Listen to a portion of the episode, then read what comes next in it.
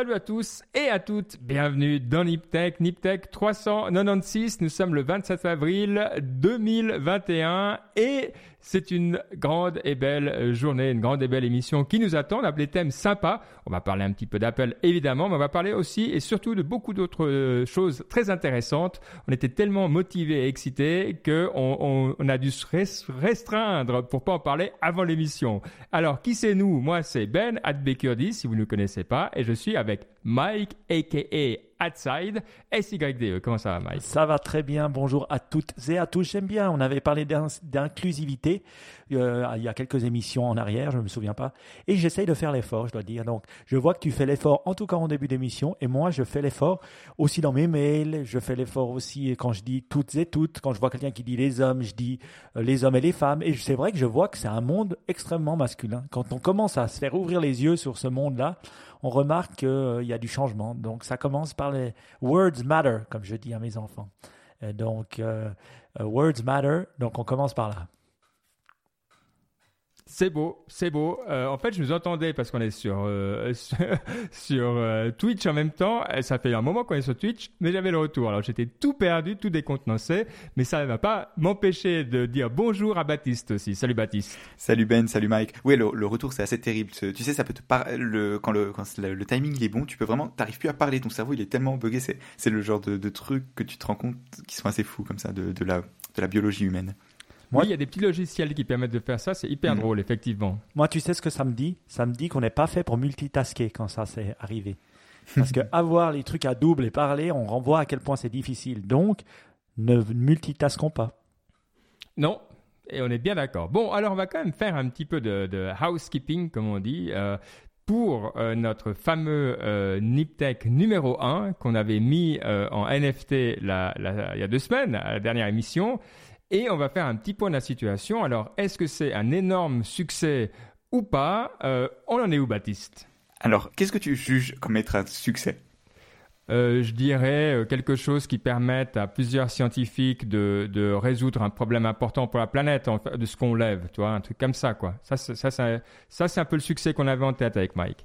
Ok, alors, sur cette mesure-là du succès, nous n'avons pas réussi à, à l'atteindre. Mais sur d'autres mesures de succès, non, ah. effectivement, on n'a pas encore, on n'a pas eu d'enchère sur euh, le sur le NFT, peut-être parce que le prix de base qu'on a mis euh, de, à peu près 250 dollars, c'est assez élevé. Parce que pourquoi Encore une fois, parce que ça, il faut euh, pour compenser les, les, les, frais de publication, parce que le fait que de de publier un NFT, bah, il faut l'écrire sur la blockchain et ça, ça coûte de l'argent. Enfin, ça coûte des Ethers qui coûtent de l'argent, quoi.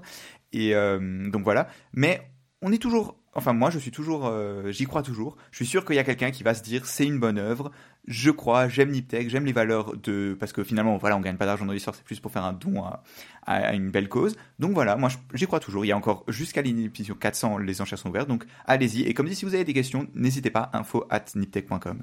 Oui, on rappelle que euh, tout ira à The Long Term Future Fund, euh, qui est euh, lié à Effective Altruism, donc cette organisation qui sait mieux que nous où est-ce que l'argent peut être bien placé. Donc moi je donne à un fonds, Mike le fait aussi, c'est grâce à Mike d'ailleurs que je connais tout ça. Alors bon, la question c'est est-ce que on peut améliorer quelque chose? Parce que là, clairement, on a un objectif, on n'est pas tout à fait en train de l'atteindre. Alors, est-ce qu'on a, euh, c'est où qu'on peut euh, s'améliorer pour qu'on aille au moins une personne parmi euh, nos chers auditrices auditeurs qui mettent zéro à Ether Est-ce que le problème c'est l'Ether déjà? Peut-être, peut-être. C'est quelque chose. Je, vais essayer de faire une enchère. En fait, déjà, c'est le premier truc parce que j'ai même pas, pour le, pour être franc, j'ai publié le truc, donc j'ai un portefeuille en Ether et tout et tout, mais j'ai pas essayé de faire une, enchère, donc je vais essayer ça. Et ensuite, il va falloir qu'on, je pense qu'on le partage plus. Et voilà, c'est comme ça qu'on va attirer des clients. Enfin, des clients, des, euh, des enchérisseurs. Oui, bon bah c'est bien. Mike, qu'est-ce que tu en dis toi? Moi, moi je pense que, euh, en tout cas, je regrette pas de l'avoir fait, même si ça marche pas, parce que j'ai eu un aha moment qui est venu un peu, je sais pas, pendant le week-end, il y a une ou deux semaines, je me souviens plus, j'étais là et tout d'un coup, j'ai compris ce que c'était le NFT digital je sais pas pourquoi, on en a parlé, ça ne m'était pas venu. Tout à coup, je me suis imaginé, c'est vrai que j'ai vu toutes ces œuvres par exemple mon oncle, il peint en aquarelle digitalement, mais il peint extrêmement bien hein, sur son ah. iPad. Et d'ailleurs, voilà. Mais comment est-ce qu'il faisait, lui, pour vendre, si on veut bien, ses aquarelles digitalement? Il pouvait pas, parce qu'elle ne pouvait pas les signer, donc il devait les imprimer, des choses comme ça.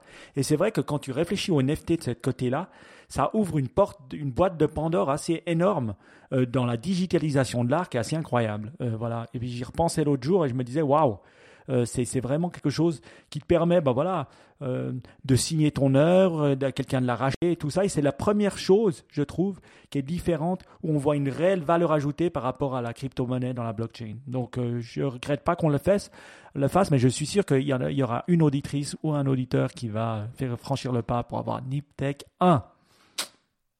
Oui, et bon, on va quand même partager aussi une bonne nouvelle, c'est que euh, Mike, et Outside, SYDE et moi-même allons nous faire vacciner lundi prochain, parce que là où nous habitons, dans le canton de Vaud, eh bien, la vaccination est désormais ouverte à toutes les personnes de plus de 18 ans. Alors, désolé Baptiste, lui qui est à Zurich, c'est pas encore le cas, euh, mais bon, ça va arriver bientôt, donc on voit que ça progresse. Alors, le truc sympa, c'est que Mike m'a averti d'aller se faire vacciner euh, à midi et demi quand ça ouvrait, donc il avait, euh, il était vraiment pile là dans l'action. j'ai loupé le truc, mais j'ai quand même réussi à avoir un rendez-vous à 16h20 le premier jour et Mike à 16h25. Ah Donc, voilà, j'étais très heureux. L'important, c'est qu'on soit tous les deux sur la liste et très tôt dans la liste, donc c'est cool. Oui. On est content. Oui, on est très content. On avait toujours dit, on se fera vacciner le plus tôt possible, et je crois que, en tout cas, pour les gens qui sont ouverts de notre âge, euh, c'est on est euh, un des premiers à, et une des premières à y aller. Donc vraiment très très cool, très très content. C'est vrai que, ben voilà, moi je le dis parce que je le dis envers tout le monde parce que je, je crois qu'il faut le dire. Moi, je pense que voilà, c'est pas que pour moi. Hein. Moi, je me fais aussi comme un comme un pas euh comme comme voilà, je mets ma pierre à l'édifice social. Oui, il y a des risques, c'est vrai, mais il y a des risques aussi quand vous buvez du vin et vous fumez des clopes et vous bouffez du chocolat. N'oubliez pas ça et ça vous empêche pas, ça vous empêche pas de le faire. C'est ce que je dis aux gens quand ils hésitent.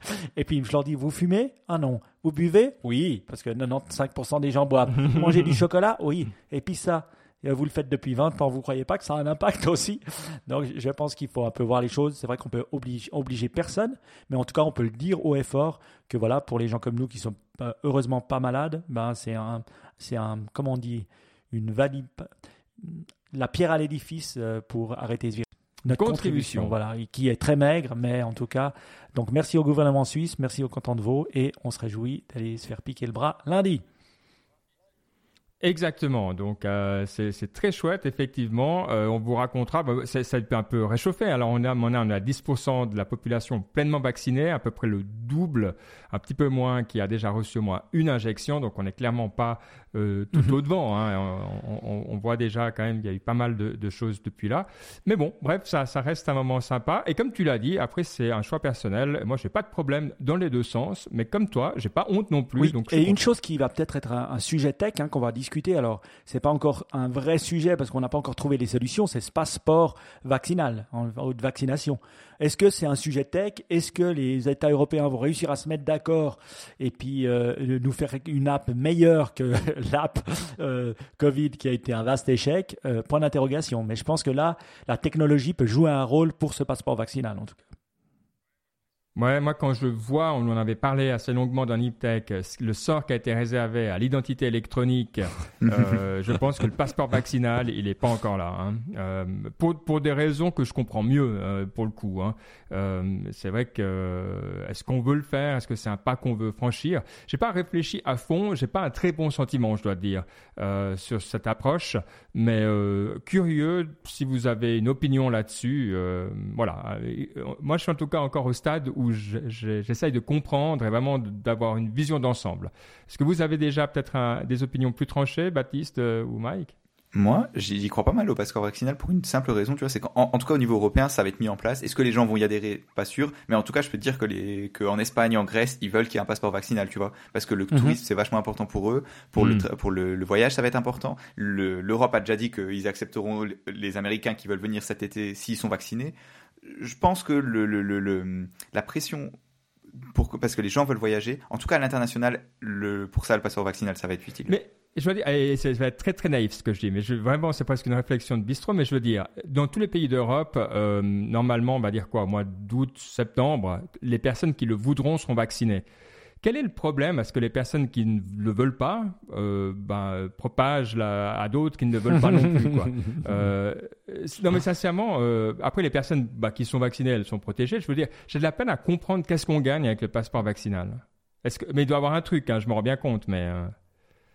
Je pense c'est surtout, pour l'instant, on en parle surtout pour la période avant que tout le monde soit vacciné, parce qu'on n'est pas sûr du temps que ça hmm. va durer. Il y a aussi, il y a toujours la question de si d'autres variants arrivent et qu'il faut se refaire vacciner, ben, ce serait bien d'avoir une infrastructure pour ça, etc., etc. Il y a, il y a plus, c'est compliqué. Et comme dit, pour cet été, rien que pour cet été, c'est déjà super important pour, les, pour des pays qui dépendent du tourisme.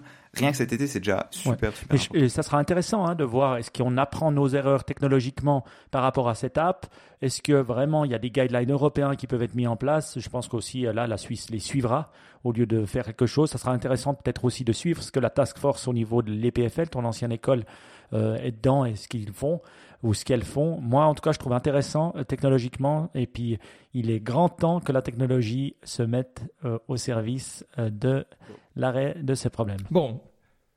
Oui, en même temps, on est vacciné lundi, donc je pense que la technologie, elle a déjà fait un petit bout. Vrai, vrai, Et juste pour le dire rapidement, c'est pas du pour le coup, c'est pas autant le contact tracing, il y avait vraiment un élément technique, il y avait vraiment il y a, une technologie qui a été développée pour ça. Autant pour le passeport vaccinal, c'est pas du tout technologique, c'est uniquement c'est un, certificat. Enfin, c'est quelque chose de super commun et il y a pas la question elle est pas du tout technologique. Comme pour les actes de contact tracing, finalement, est-ce que l'échec il est technologique? Moi, je pense pas. Je pense pas que c'est parce que l'app était pas assez bonne qu'elle a pas été adoptée. C'est parce qu'on a peut-être pas su la vendre, peut-être parce que les gens juste il y avait pas de raison, mais en soi, c'est pas vraiment une, un, un problème technique. Et pour ces passeports vaccinaux, c'est pareil. La question, c'est pas est-ce que techniquement on peut le faire ou est-ce que techniquement on peut le faire bien, de manière sécurisée et tout. La seule question, c'est est-ce que les gens vont l'accepter et est-ce que le, ça va être bien fait d'un point de vue euh, mhm. de l'État, quoi. Bon, je vous propose de passer à l'actualité tech du moment. Alors, on est obligé de passer par là et chaque fois, je pense que ça fait 12 ans qu'on fait Nip Tech et chaque fois je râle, donc je vais râler comme d'habitude.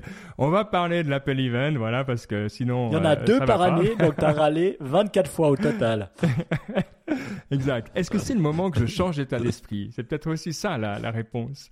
Bref, on va, il y a quand même, bon, on va pas tout faire hein, parce qu'il y a plein d'endroits qui le font mieux que nous de toute manière. Donc voilà, mais il y a deux trucs qui nous ont intéressés en particulier. Un, bah, pas ça nous concerne un petit peu, c'est l'annonce euh, du, Apple Podcast Subscription, euh, donc de pouvoir monétiser euh, des, podcasts, qui a aussi été euh, d'ailleurs annoncé euh, dans la foulée hein, par Spotify. Alors Baptiste, en gros, de, quoi il s'agit au niveau de ces nouvelles annonces? Alors, du côté d'Apple, il faut une refonte de l'application podcast avec notamment cette nouvelle fonctionnalité qui permet aux créateurs de, d'ajouter du contenu payant, c'est-à-dire que le, les, gens qui s'abonneront pourront, en payant, en échange d'un, abonnement mensuel, recevoir du contenu en plus, du contenu sans pub, par exemple, ce, ce genre de contenu. Euh, et Spotify y réplique en gros la même chose. Le truc qui est intéressant à noter, c'est que Apple, évidemment, ils prennent 15%, euh, ils prennent 30% de l'abonnement la première année, puis 15%. Spotify, pour l'instant, ils prennent 0. Et ils ont annoncé qu'en 2023, ils prendraient, à partir de 2023, ils prendraient 5%. Euh, L'autre chose qui est intéressante à savoir, qui est importante pour les créateurs, c'est qu'ils n'ont pas, avec Apple, comme toujours, ils n'ont pas la maîtrise du, du, du de l'acheteur. C'est-à-dire qu'ils n'ont pas les données de qui s'est abonné et ils peuvent pas mm. les faire passer à une autre plateforme, etc., etc. C'est les conditions d'Apple classiques. Pour Spotify, ben, c'est un peu comme, un peu comme tous les concurrents d'Apple. Ils veulent montrer que eux, ils peuvent avoir des traits, des, des, euh, des, des, des, frais très bas pour montrer que Apple exagère. Et c'est beaucoup de politique aussi. Moi, je trouve que c'est une très bonne annonce. Et euh, voilà, je trouve que c'est un pas dans la bonne direction. Deux raisons. Un, je pense qu'on a compris que les gens n'étaient pas prêts à payer pour la totalité des podcasts, c'est-à-dire du 0 ou du 1. Alors certains oui, mais une petite majorité, une petite minorité. C'est-à-dire j'ai un feed et je dois faire un feed séparé pour envoyer du contenu payant, comme Samaris fait ou d'autres. Et ça, je trouve dommage. Le fait de dire non, je donne du contenu gratuit et certains trucs que vraiment les fanboys ont envie d'entendre ou les fangirls, paf, je fais payer ou euh, voilà si c'est du contenu différent. Et ça, je trouve que c'est une réussite de compréhension de ce que l'utilisateur veut, euh, c'est-à-dire, tu vois, du, du, du, euh, Dan Carling là, History podcast là. hardcore History, je veux dire, il pourra dire, OK, je te, je te mets ça, mais celle de 4 heures, je te la fais payer 2 dollars. Et on va, on va payer. voilà. Et pour moi, c'est beaucoup mieux comme modèle que de payer au mensuel. Je donnais 10 euh, francs à, ou 7 dollars à, à, Saint-Marie, je donnais 7 dollars à, notre ami Dag Carlin, mais j'étais un peu déçu parce que ça fait longtemps que je lui donne du pognon là, et puis euh, il n'a pas fait d'émission, il fait pas d'émission tous les mois. Donc je pense que c'est une bonne manière de, de, voir la souscription. Une autre chose, j'entendais un peu des podcasteurs euh, en parler, et c'est vrai que pour la recherche de podcasts, Apple reste un lieu de découverte, reste un lieu où les gens mettent des reviews, des choses comme ça. Il n'y a pas beaucoup d'autres endroits où il y a vraiment un rating des nombres de podcasts par année. Donc, en termes de recherche de nouveaux podcasts, c'est vrai que c'est un peu Apple qui, fait l'appui et le beau temps. Après, en termes d'écoute, on sait que c'est très très fragmenté comme marché. Moi, j'écoute avec Spotify. Je suis extrêmement heureux de, de l'app Spotify, je vous dis, et je ne veux pas bouger. Maintenant, il y a tous les podcasts dessus. Alors au début, c'était un peu pas génial. Maintenant, c'est vraiment bien. Et ça, c'est vraiment quelque chose. Alors ma question à toi, Ben, c'est est-ce que Niptech devrait se mettre à faire du contenu payant ou pas alors, écoute, j'étais euh, sur euh, Apple Podcast parce que je me souvenais même plus qu'il y avait des reviews. Et effectivement, il y en a. Alors, il y a quelqu'un d'ailleurs, euh, donc, ils, eh ils aiment pas. Oui, c'est quelqu'un qui nous dit, David, j'en perds mes mots, d'éviter le globish avec votre accent suisse, c'est ridicule. Donc, comme quoi, Ah, on a merci. aussi des feedbacks comme ça. Euh, moi, j'aime bien, j'aime bien. Je trouve qu'on est trop, euh, trop épargné. Donc voilà. Euh, C'était quoi ta question, Non, c'était est-ce que nous, Niptech, on devrait faire du contenu payant? Non. Non, parce qu'on n'a jamais rien fait payer, euh, sincèrement. bon, non. Qu'est-ce qu'on aurait à amener de contenu On donne tout. On donne tout, nous, on retient rien. Donc, ce que vous avez là, il y a. y Mais a- alors, je te voilà, donne un quoi. use case. Je vais inviter quelqu'un à Niptech Explore, quelqu'un d'assez incroyable, qui a par exemple une fondation, et on voudrait mettre cet argent pour cette fondation. Le fait de faire payer permet de, voilà, ben de, de, de, de faire payer. Est-ce que, alors j'ai une question, est-ce qu'on pourrait faire comme Samaris et tu peux écouter la moitié ou les, le, le, le, le quart du podcast et l'autre, si tu veux écouter la suite, tu es obligé de payer Alors oui, tu peux, mais le, l'abonne- le, le- le paiement, c'est vraiment une subscription. C'est pas un one-time pour un podcast tu payes. C'est vraiment, il faut payer par Hmm. mois. Et donc, si on voulait faire ça, tu vois, le- le- la première chose, c'est d'avoir du contenu régulier, du contenu, tu vois. Et, et tu vois, au- en général, tu fais une période gratuite, etc., etc. Enfin, il faut vraiment y penser. Tu peux pas juste dire, ouais, maintenant, ce podcast-là, je, le mets derrière un paywall. Bah, or, c'est faux ce que je disais. Parce que moi, j'ai cru que tu pouvais Oui. payer par podcast. Ah, Non, c'est vraiment, c'est vraiment le but, c'est d'avoir un, un abonnement à côté pour chaque podcast et le, avec du contenu supplémentaire et notamment, par exemple, du contenu sans pub. Même Léo Laporte, tu sais, de, il lance ça maintenant, un contenu, un, un flux Alors ça, spécial sans bien. pub. Ouais, parce qu'il y en a vraiment beaucoup. Bon, bon, on verra. Euh, c'est le sortie de, de cette nouvelle fonctionnalité. C'est déjà là ou ça va arriver? Euh, très bientôt. Spotify, il l'avait annoncé en fait en février. Maintenant, c'est disponible a priori pour tous les créateurs. Et en et Apple, pareil, très déjà, c'est déjà le cas ou très très très très bientôt.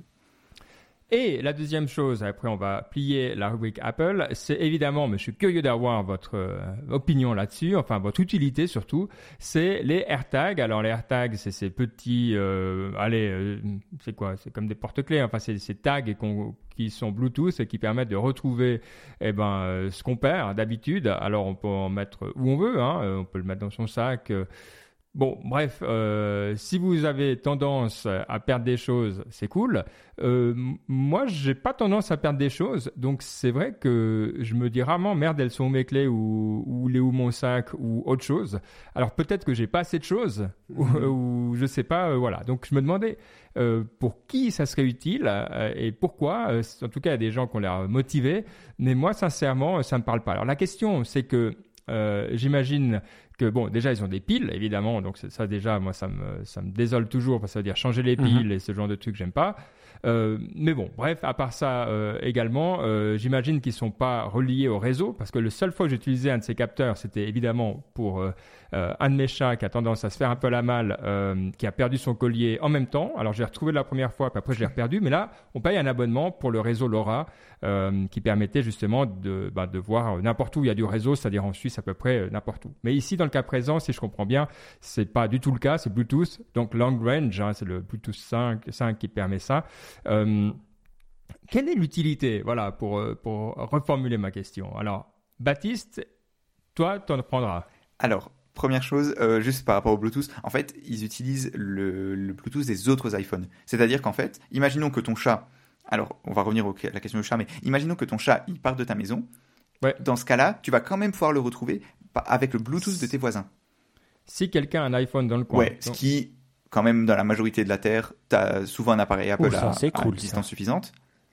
Voilà, et c'est c'est pour ça que c'est vraiment vraiment bien. Par contre, ça marchera pas avec ton chat parce que Apple, ils ont explicitement fait en sorte que ça ne marche pas avec des objets qui bougent. C'est-à-dire qu'en fait, si ça bouge, il faut que ça bouge avec ton iPhone. Sinon, il va se mettre à biper le, tag.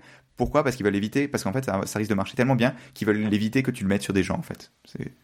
Donc c'est vraiment ok. Donc alors déjà donc la moitié des use cases, enfin le seul use case utile et sympa que je voyais, il vient de dégager.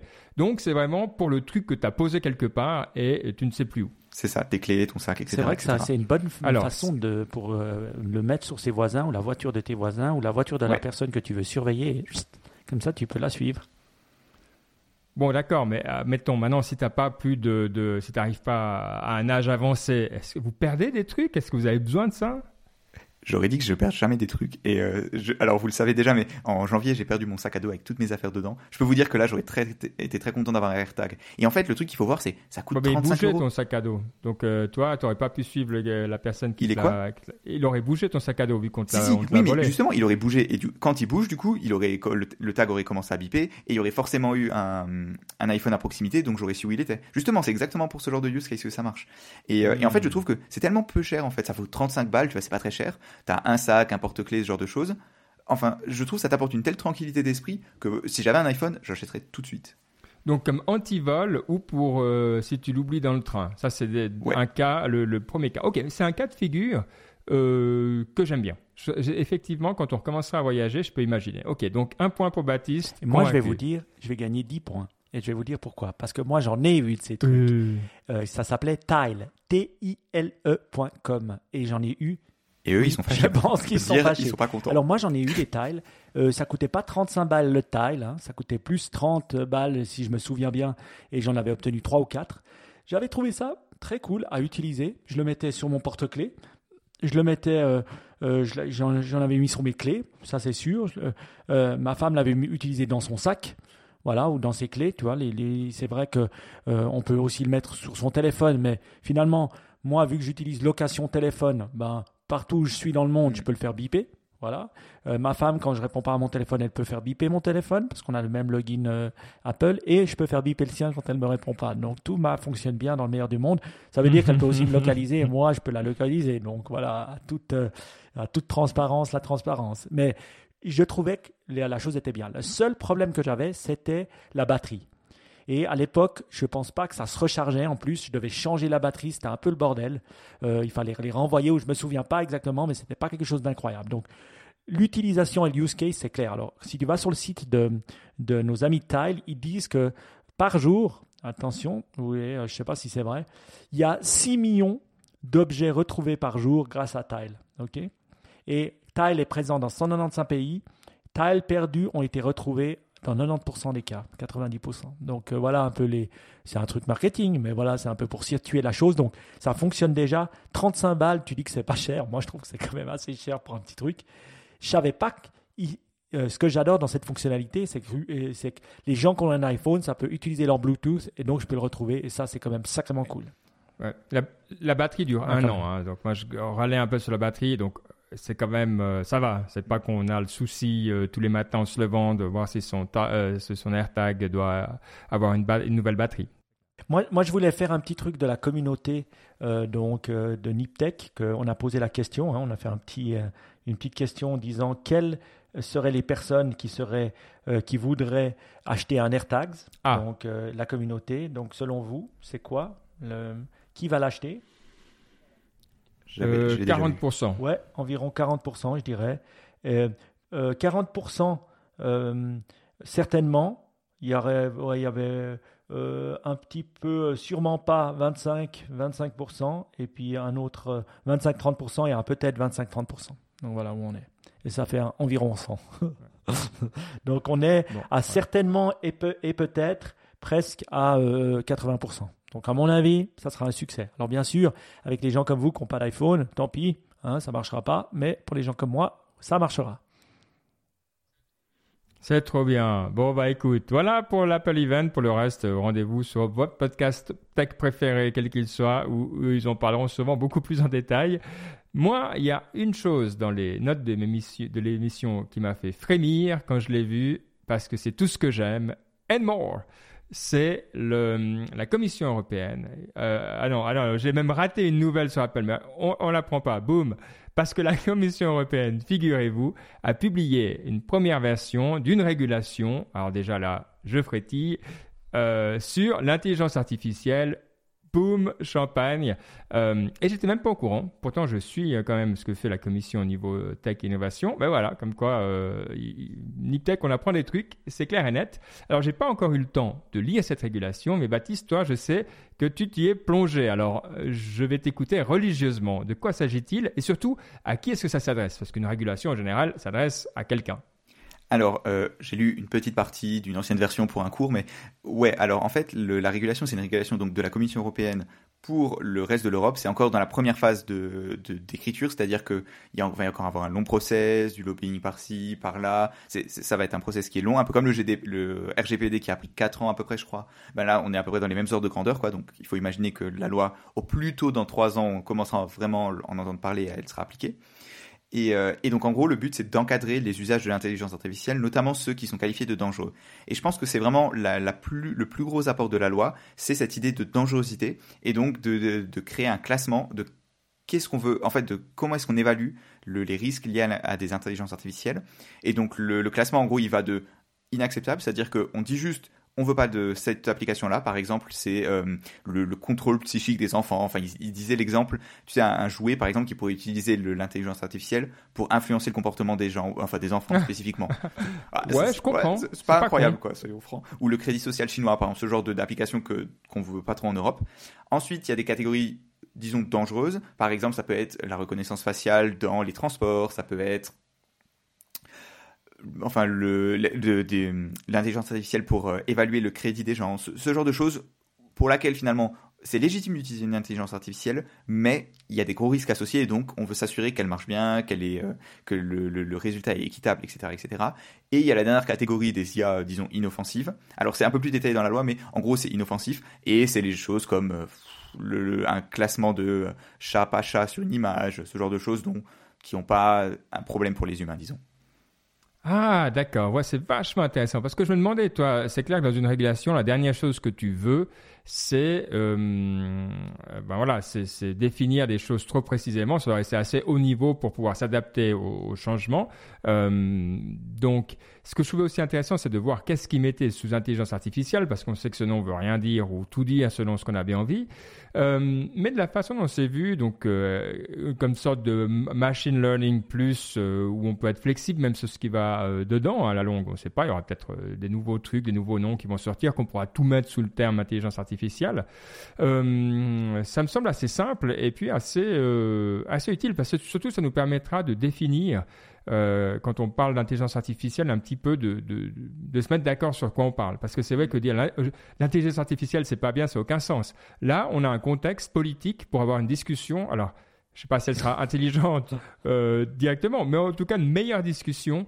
Euh, et je trouve ça très très bien. Donc bravo, euh, bravo à la commission. Euh, Mike, moi j'ai une question qui me vient à l'esprit quand j'entends ça, c'est que on parle toujours de l'IA qui dominera toutes les autres. Donc c'est un peu la course à l'IA. Est-ce qu'il parle de l'étranger et de comment il réagirait par rapport à des IA ou des réglementations étrangères? Alors, je pense il y a plein de choses qu'il faut discerner là-dedans. Le premier, c'est vraiment, on parle de l'IA enfin l'intelligence artificielle, machine learning, comme il est utilisé aujourd'hui. C'est-à-dire que pour l'instant, le machine learning, l'intelligence artificielle, c'est vraiment des algorithmes qui font des tâches précises. C'est-à-dire que tu vas avoir un algorithme qui va en fait dire si des visages sont identiques. Ça, c'est la reconnaissance faciale. Tu vas avoir un algorithme qui va dire sur une image est-ce que c'est un chat ou c'est pas un chat. C'est vraiment des choses précises. C'est pas une intelligence mmh. générale qui serait capable d'avoir de, l'intelligence. Donc déjà, c'est pas du tout ça. C'est pas l'IA euh, Terminator en gros. Et le pareil, cette histoire de compétition entre les pays, c'est vraiment, enfin, quand on dit oui, la suprématie de l'IA ou ce genre de choses, d'un point de vue géopolitique, c'est uniquement euh, d'un point de vue industriel, tu vois. Comme tu vas avoir une course à avoir l'avion le plus rapide ou avoir le, je sais pas, les meilleurs vaccins, et ben de la même façon, tu peux avoir la, course à la LIA, mais c'est rien de plus qu'une compétition industrielle et il n'y a pas du tout, peut-être militaire, mais c'est pas rien de plus, tu vois. Est-ce qu'on sait, parce que je, suis en train d'essayer de chercher, mais je, trouverai euh, par d'autres moyens, est-ce qu'on sait de quel DG, donc les départements euh, généraux, euh, ça vient? Parce qu'il y a plusieurs façons d'imposer, hein, et, Mike, la question, elle est, elle est pas belle, parce que toi, typiquement, la façon pour les, pour les drones, hein, je vous prends la façon dont on impose euh, vraiment des, des, de manière prescriptive des, des façons de faire pour un produit, c'est le CE marking. On en a déjà parlé plusieurs fois. Et là, tu n'as pas de CE marking, tu n'es pas sur le marché. Donc, euh, même Hmm. chose, peu importe que ce soit digital ou pas, euh, t'as pas le, toi, on peut imaginer que ça soit, alors ça sera pas un CE marking parce que c'est pas, c'est, c'est pas pour le software. Une On peut imaginer certification, quelque chose c'est- comme ça. Exact. Donc, je serais curieux de voir sous quel angle euh, ça va être pris pour être implémenté, parce que tu as raison. Euh, alors, typiquement, GDPR, ils ont réussi à être extraterritorial. Euh, c'est pour ça que sur certains sites obscurs américains, ils disent Ah non, vous êtes en Europe, on peut pas vous servir le contenu, ça semble trop dangereux. Donc voilà, je suis un petit peu nerveux.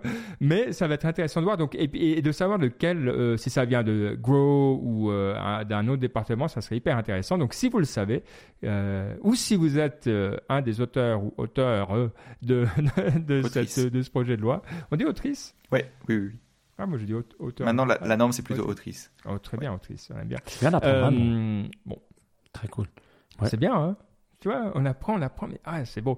Euh, excellent. Bah, écoute, merci beaucoup. Euh, je ne sais pas si on va aller plus en détail, mais moi, en tout cas, je vais lire ce projet de loi et je vais m'abonner euh, aux updates pour être sûr de n'en rien 54 manquer. Donc, pages de bonheur.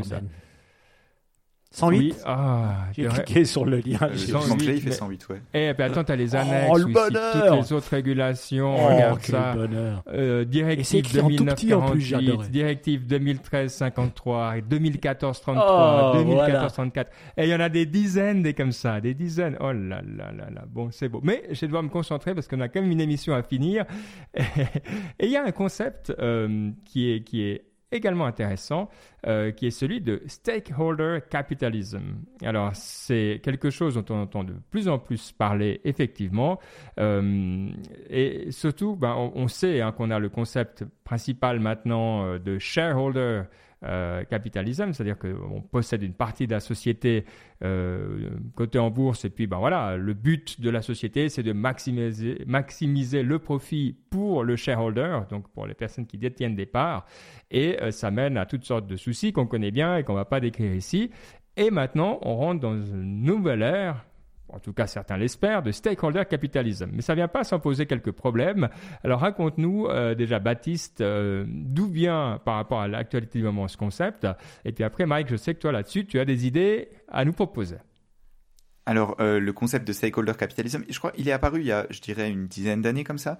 Et, euh, aujourd'hui, il fait l'actualité. Alors, pour deux, euh, il y a deux actualités qu'on a mis ensemble. La première, c'est la lettre aux actionnaires de Jeff Bezos. Donc, c'est comme, comme on l'a déjà dit, il va partir d'Amazon. Et donc là, c'est un peu sa dernière lettre aux actionnaires, qui est toujours un moment. Enfin, ils, ils mettent beaucoup d'emphase là-dessus. C'est vraiment très important. À chaque fois, ils citent la lettre aux actionnaires de 97, la toute première, où ils disent regardez tout le chemin parcouru, etc., etc. C'est très un peu un peu lyrique. Et dans cette lettre, en fait, le Jeff Bezos met vraiment l'accent sur non seulement la richesse qu'ils ont créée ben, pour les actionnaires, mais aussi pour tous les autres, euh, toutes les autres personnes qui ont des parts dans les résultats de l'entreprise, tous les gens qui sont qui, qui ont qui subissent les conséquences de l'entreprise. C'est vraiment ça le stakeholder capitalism. Je sais pas si vous avez une meilleure traduction de l'anglais que ça, mais voilà. Et euh, et donc il dit voilà, regardez ce qu'on a apporté à nos employés parce que maintenant ils emploient plus d'un million de personnes. Euh, regardez ce qu'on a euh, aux communautés qu'on sert, le- les villes qu'on a qu'on a euh, revitalisées. l'économie, enfin, il montre toute l'action qu'ils ont et il dit que dans le futur, ils devront quand même faire plus. Il parle de leur l'engagement pour le climat, il parle également de, d'offrir un meilleur contexte pour les ouvriers. Il y a aussi le, en ce moment, il y a tout un débat aussi autour du syndicalisme dans les entrepôts Amazon aux États-Unis. Ils ont réussi un vote, enfin, Amazon a gagné un vote contre la syndicalisation des employés dans un, dans un entrepôt en Alabama. Et euh, cependant, il a quand même dit Jeff Bezos, oui, on va euh, profiter, on va, il faut quand même être meilleur pour nos employés, il faut faire un job aussi bon pour nos employés que pour nos, euh, que pour nos clients, ce qui est toujours le, la, chose, la chose qu'ils mettent en avant. Enfin bref, c'est quelque chose que ça s'inscrit vraiment dans cette tendance qui est, de- qui, qui est assez longue de profiter non pas seulement aux actionnaires, mais à tous les gens qui prennent part à l'entreprise. Moi, je trouve très intéressant cette notion parce que c'est vrai qu'on passe de shareholder capitalisme, c'est-à-dire celui qui possède l'entreprise, l'actionnaire, à stakeholder. J'ai essayé d'aller sur partie pre- euh, euh, euh, euh, translate.google et ça s'appelle partie prenante. Donc toutes les parties prenantes. C'est qui? C'est les collaborateurs, c'est les fournisseurs, c'est les clients, c'est les actionnaires aussi, mais c'est un tout qui représente toutes ces parties prenantes. Alors, euh, c'est un, un, grand changement.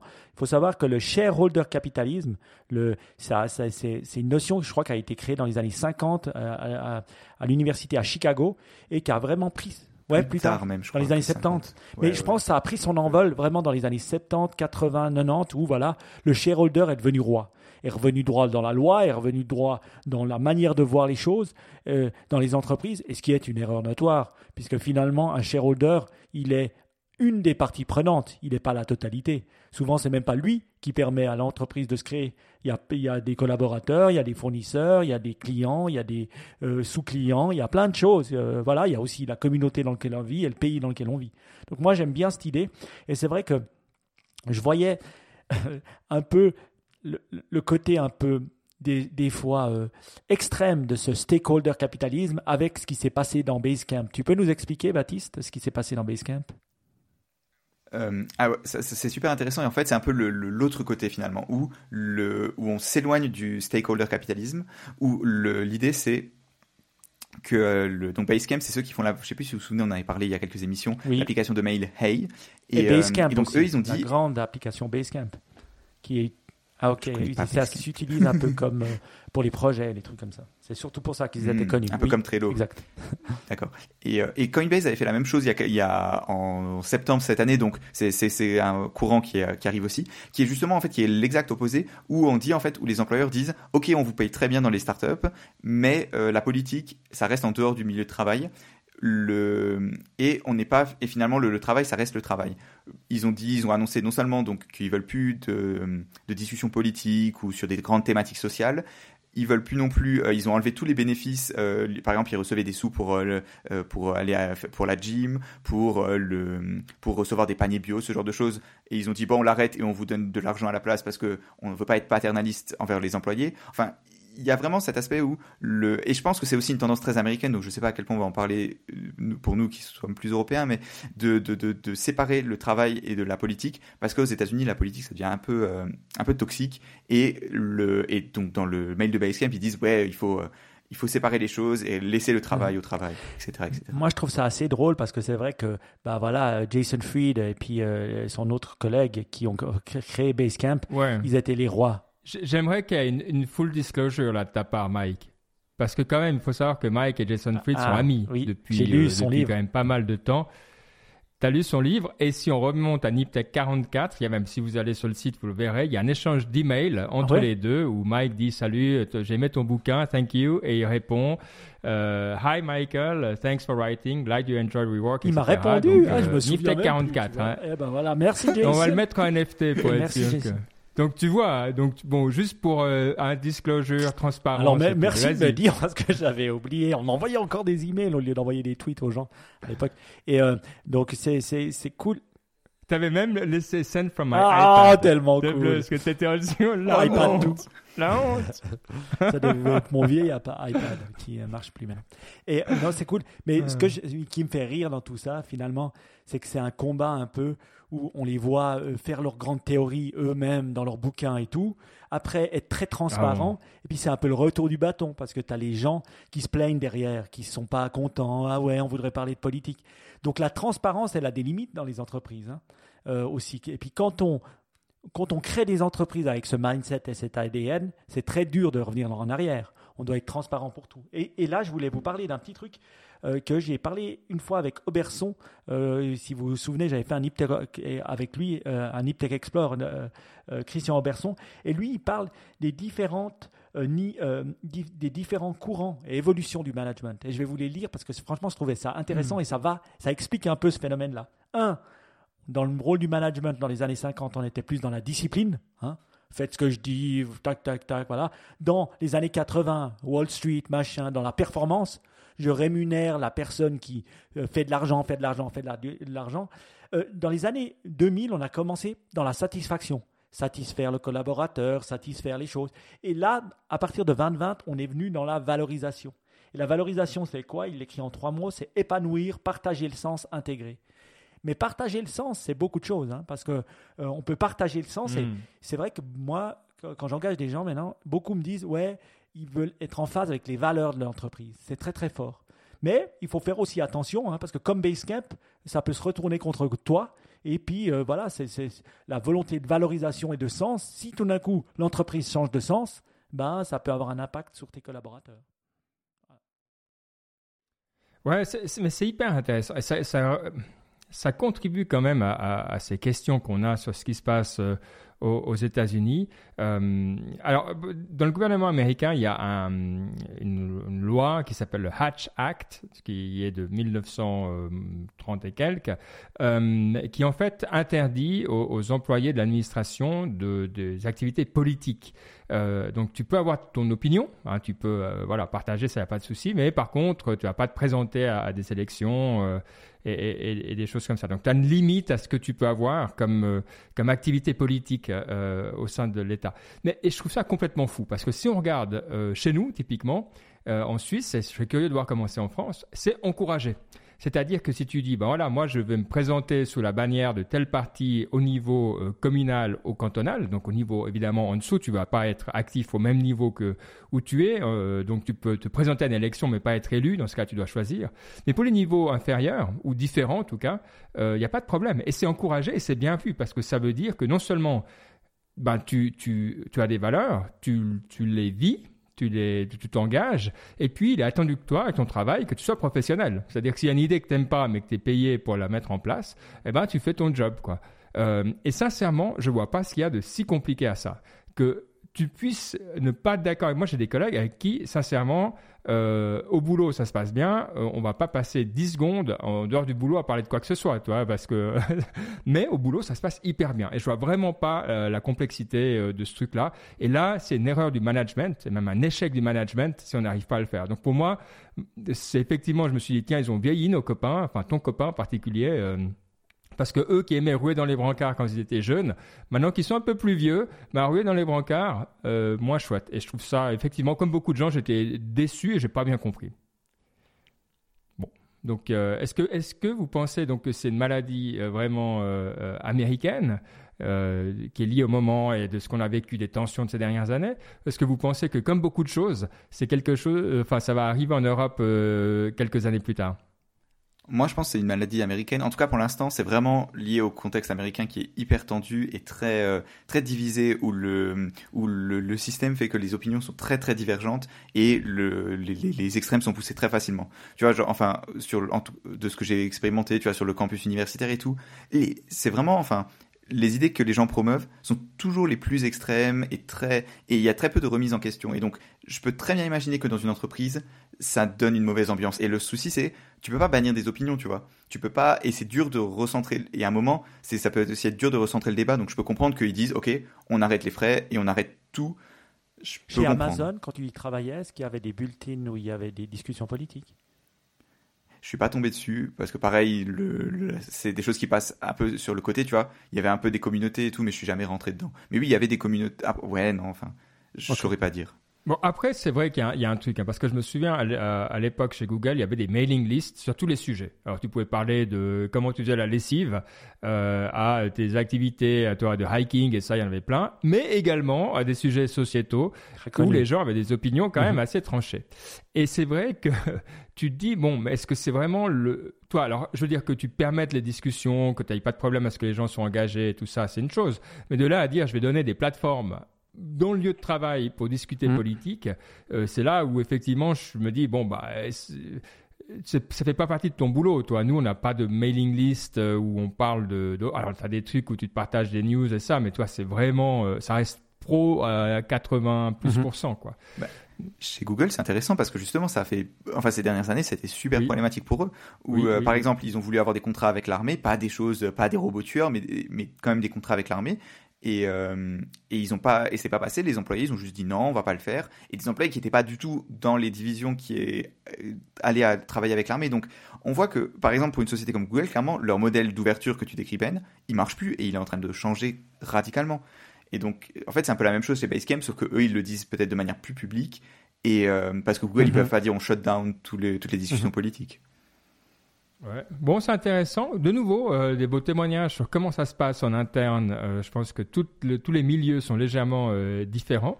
Donc, mhm. je suis très curieux d'en de, savoir plus. Si surtout si d'une façon ou d'une autre, ça s'est peut-être soit très bien passé, soit très mal passé. Je crois que là, les, exemples un peu plus extrêmes sont toujours euh, utiles à entendre.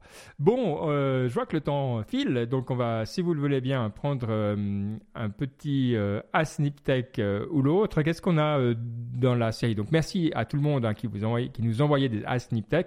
Vous venez sur notre groupe Signal ou sur Twitter, hashtag Tech, et puis on est content d'y répondre, si on peut. Alors, euh, on avait Coolman sur Twitter, toujours, j'aime beaucoup le pseudo, euh, qui, alors tout d'abord, il nous demande euh, ce que c'est, ce que ce qu'apporte la XR, c'est-à-dire la mixed reality, par rapport à l'AR ou la VR, et il nous demande aussi ce qu'on pense de l'application social Be Real, que je ne connaissais pas auparavant, je sais pas pour vous. Moi. Alors, moi, je dois. Alors, c'est des bonnes questions et on aime bien parce que ça nous sort de notre zone de confort. Alors, sincèrement, je comprends que quand on est tout au fond d'un sujet, qu'on s'intéresse et qu'on va euh, voilà dans les détails, on a besoin de faire euh, parce qu'il y a aussi MR, hein, donc euh, XR et MR des fois c'est séparé encore, hein, extended reality et mixed reality. Il y a des gens qui semble-t-il font une différence, mais en gros voilà l'idée c'est toujours d'être moi de ce que je comprends et j'aimerais que vous me, me disiez ce que je comprends de la XR MR, c'est en fait la, as toujours le casque, donc tu vois rien. C'est pas surimposé sur euh, ce que tu, la réalité pure, mais par contre c'est c'est réel. Donc tu te retrouves dans une salle de réunion, euh, tous ensemble, par exemple, euh, avec des objets. J'ai beaucoup de peine à, à, comprendre pourquoi c'est utile comme concept, je veux dire.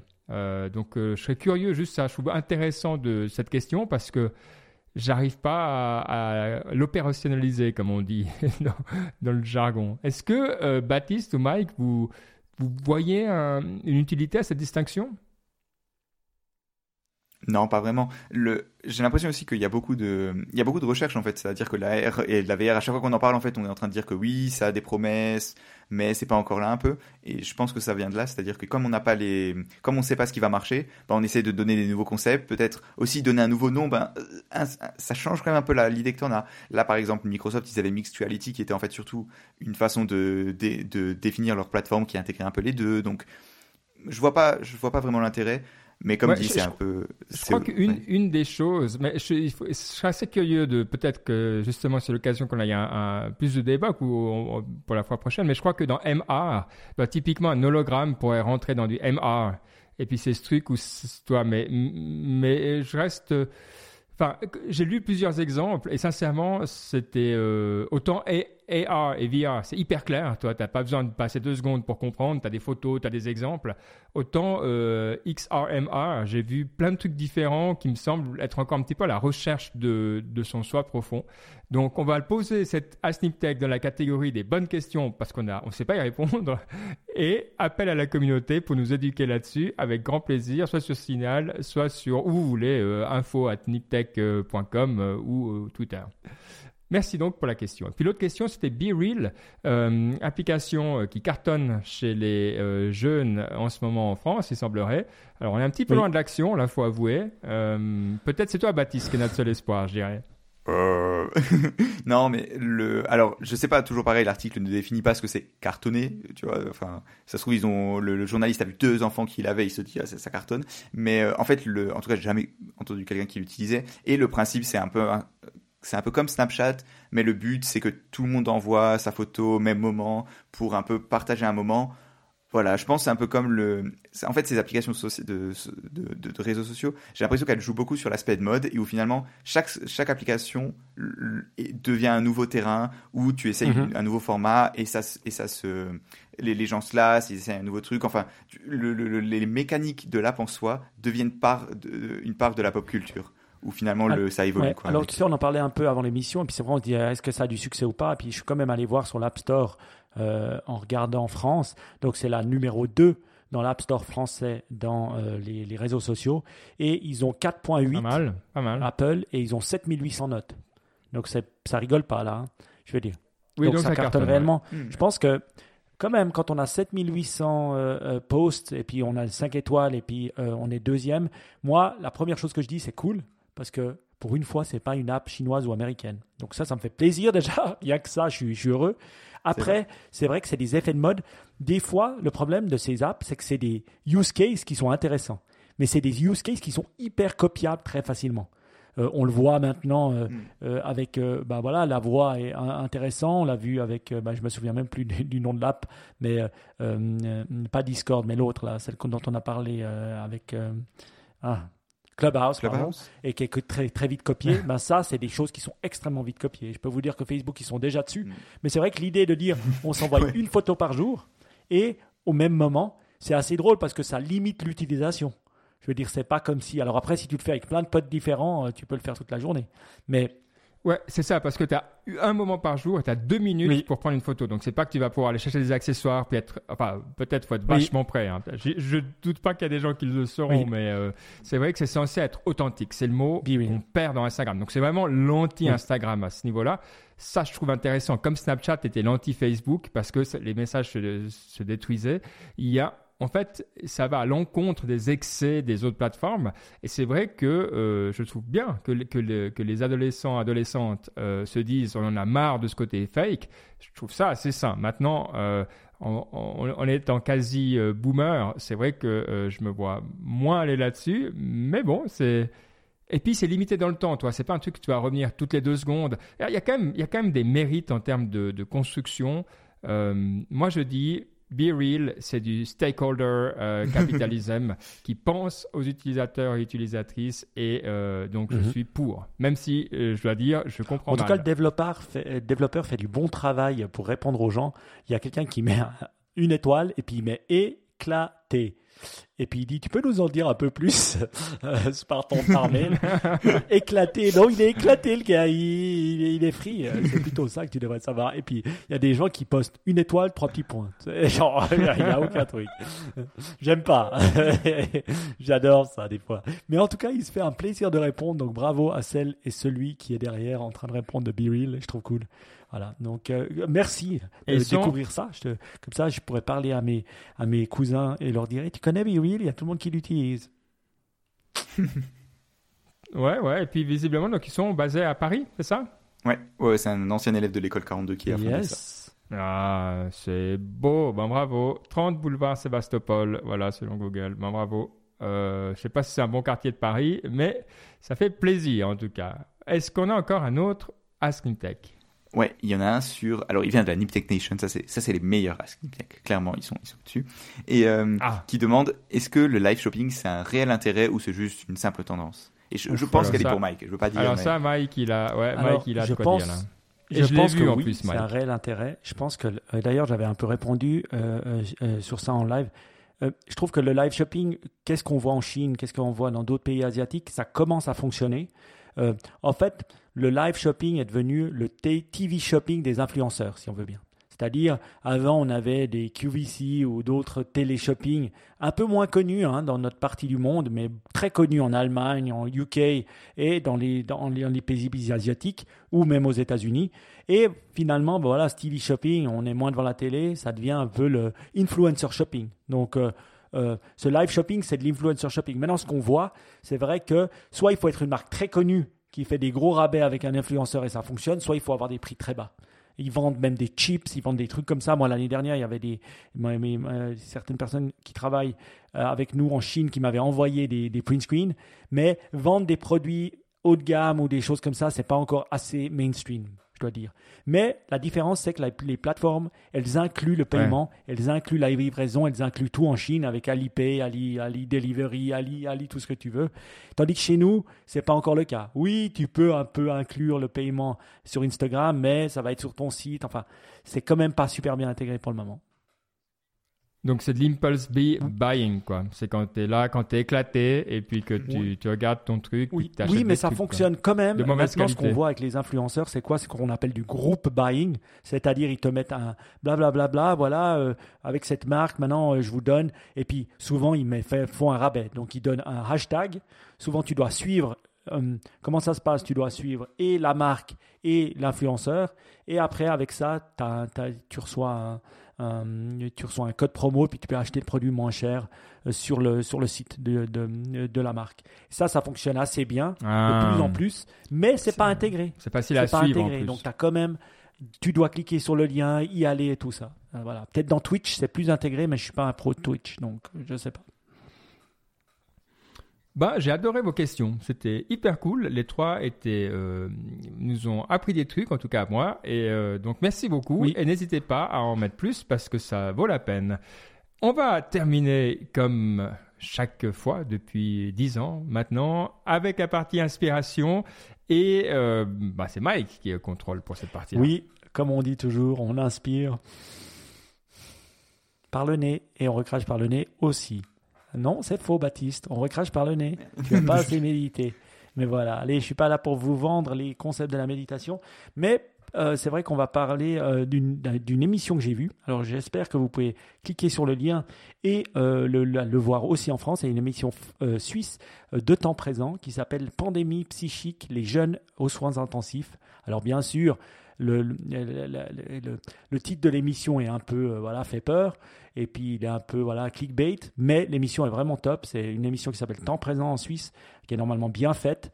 Euh, et, euh, franchement, je l'ai regardé et c'était vraiment assez incroyable de voir ce que la pandémie a eu comme impact chez les jeunes.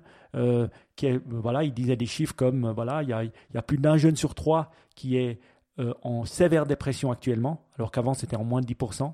Des, des- chiffres assez phénoménales hein, euh, de, de- ce que cette pandémie a fait. Et c'est vrai que je voyais que les, euh, les, les- les jeunes étaient un peu les oubliés, cette pandémie. On lui disait, voilà, t'es jeune, tais-toi. Alors que finalement, ben voilà, une année et demie de télé, de, de, de, Zoom en constance, et puis peut-être en plus en étant seul dans son appart, pas tout le monde est aussi résilient ou aussi heureux que Bastien, euh, que Baptiste. Et, ils sont un peu plus tristes. Donc voilà. Moi, j'avais l'exemple de Baptiste. Je croyais qu'ils étaient tous comme ça. Ben non. Alors, je vous encourage vivement à le voir. Et euh, j'ai écouté quelqu'un, ben voilà, qui, au lieu de dire que rien ne va, euh, proposer des solutions. C'est une personne qui s'appelle Elena Luciarini et qui, euh, justement, euh, développait euh, de la méditation pleine conscience ou mindfulness, comme on appelle ça, dans les écoles pour que voilà pour, euh, pour, pour, pour, pour les élèves. Et je trouvais vraiment génial ce qu'elle faisait. Donc elle va venir sur un Nip Tech Explore en mai nous parler de ça. Et ça je trouve cool euh, que voilà il n'y ait pas seulement des problèmes mais il y a aussi des solutions euh, qui arrivent et qui sont et j'espère que voilà ça serait ce genre de choses qui pourraient s'intégrer dans toutes les écoles. Voilà. Fallait garder la surprise. Oui. ah non on garde pas la surprise. On fait de la pub Non. pour le Nip Tech Explore. Et puis voilà c'est la surprise pour ceux qui restent et qui nous écoutent Et quoi d'autre encore? Euh, je vois WeWork mais c'est pas moi qui l'ai mis Alors, ça, c'est moi. C'est euh, un documentaire. Donc, Ulu, ils ont Ouais. fait un documentaire sur euh, la, la faille de We- WeWork. Et si vous avez vu un peu, le, il y a, il y a- il y a- c'était il y a un an ou deux, le, le documentaire sur le Fire Festival, le, la, la, grand, le, la grandiloquence un peu et l'excès du prix des, des fondateurs, ben là, c'est un peu la même chose, mais pour WeWork. Ça se regarde très bien. C'est un peu, il y, a un peu cette, cette Schadenfreude de, de, euh, tu vois, tu, tu, tu sais que ça va tomber et il y a un peu ce, ce plaisir-là en regardant, je dois dire. Et, euh, et, et le documentaire est bien fait. Il y a Scott Galloway dedans, du coup, ça, ça le rend un peu mieux. Et, euh, et non, c'est, ça se regarde très bien. Je, je recommande. Je pense, alors c'est produit par Hulu, donc je pense qu'il doit être sur Disney+. Je suis pas certain. Mais voilà, je- un- une bonne recommandation. Et puis, ouais, ouais, très bonne recommandation. Ok, ouais, ça c'est le genre de truc qu'on aime bien. Après, euh, Hulu disponible en Europe, donc maintenant. euh, tu l'as regardé comment je pense que- explique-nous Euh, avec un, un- sur Disney Plus ouais, à peu près. ouais. Eh, On a compris ouais, sur me Hulu, mais moi je aussi. cherche Hulu depuis longtemps, puis j'ai jamais réussi à l'installer l'application. Mais voilà. Non mais. Ah, Ah oui, c'est ça, ouais. Puis une, une carte de crédit américaine. Très bien.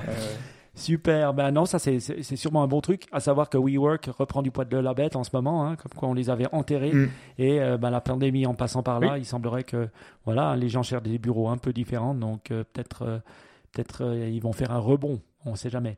Je voulais vous parler d'un podcast que j'ai trouvé génial chez Tim Ferriss. Je découvre des gens que, que, que j'adore et c'est une personne qui s'appelle George Mumford, M-U-M-F-O-R-D.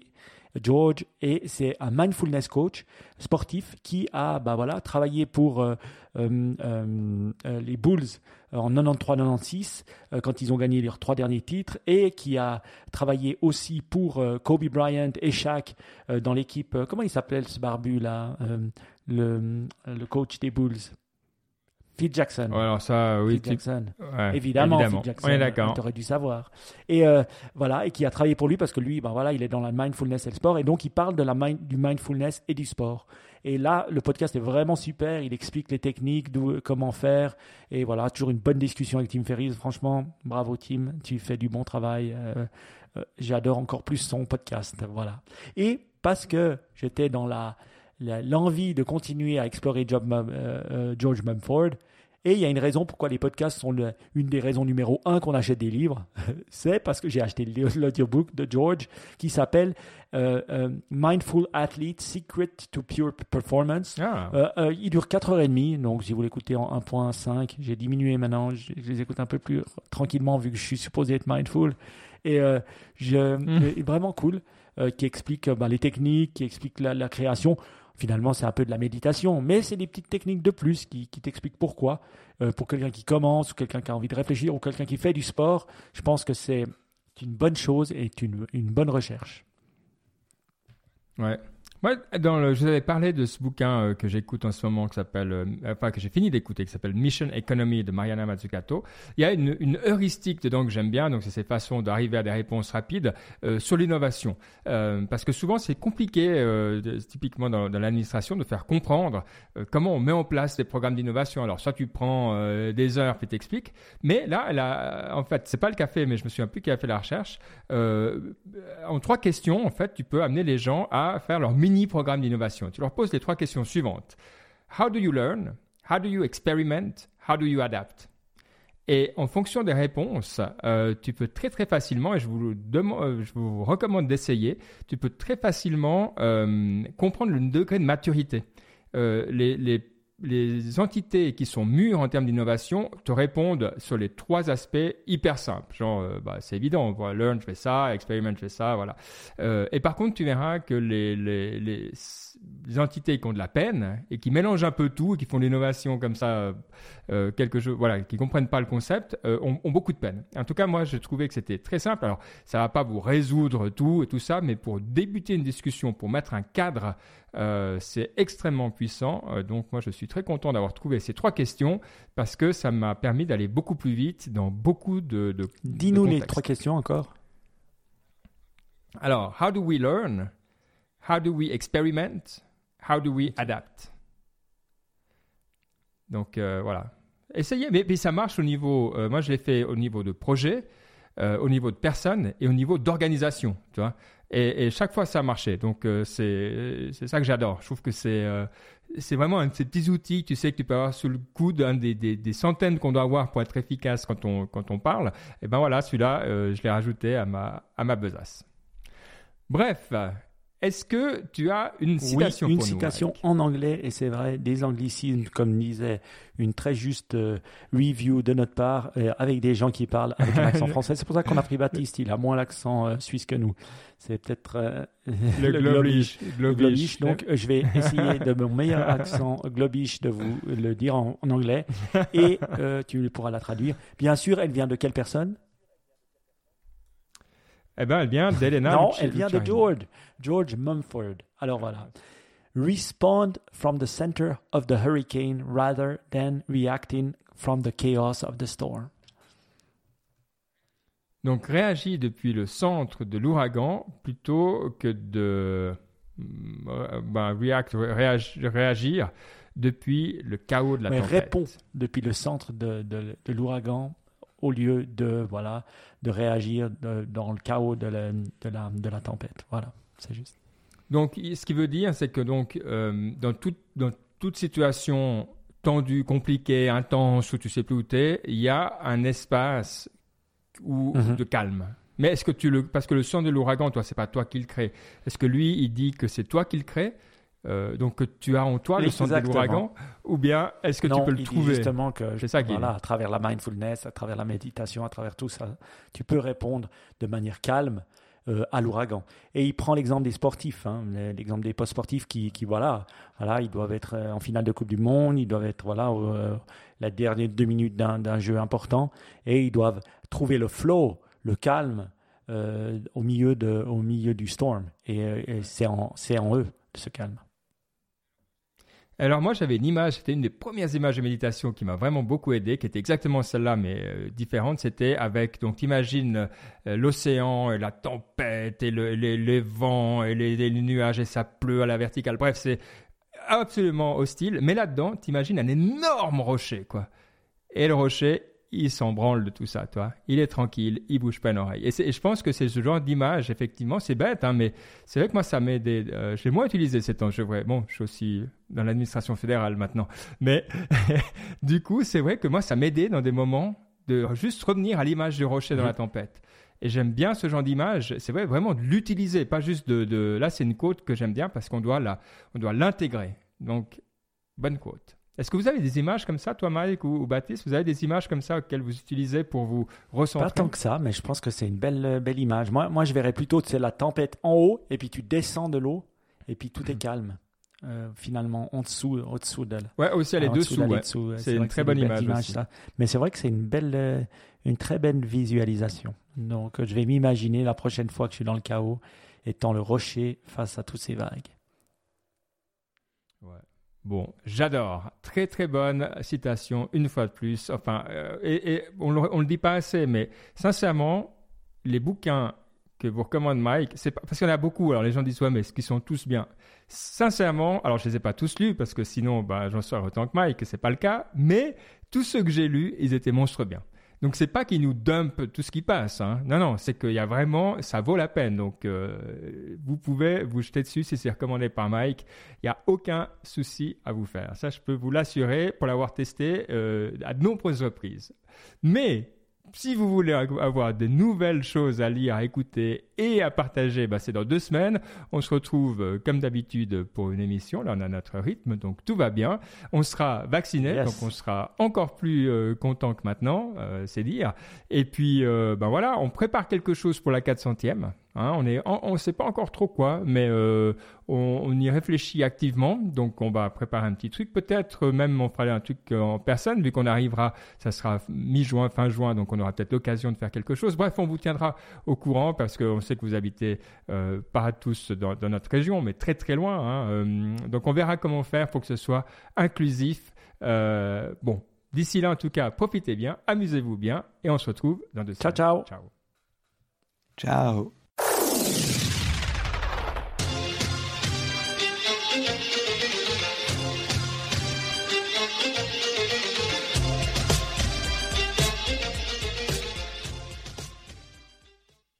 Alors, longue émission aujourd'hui.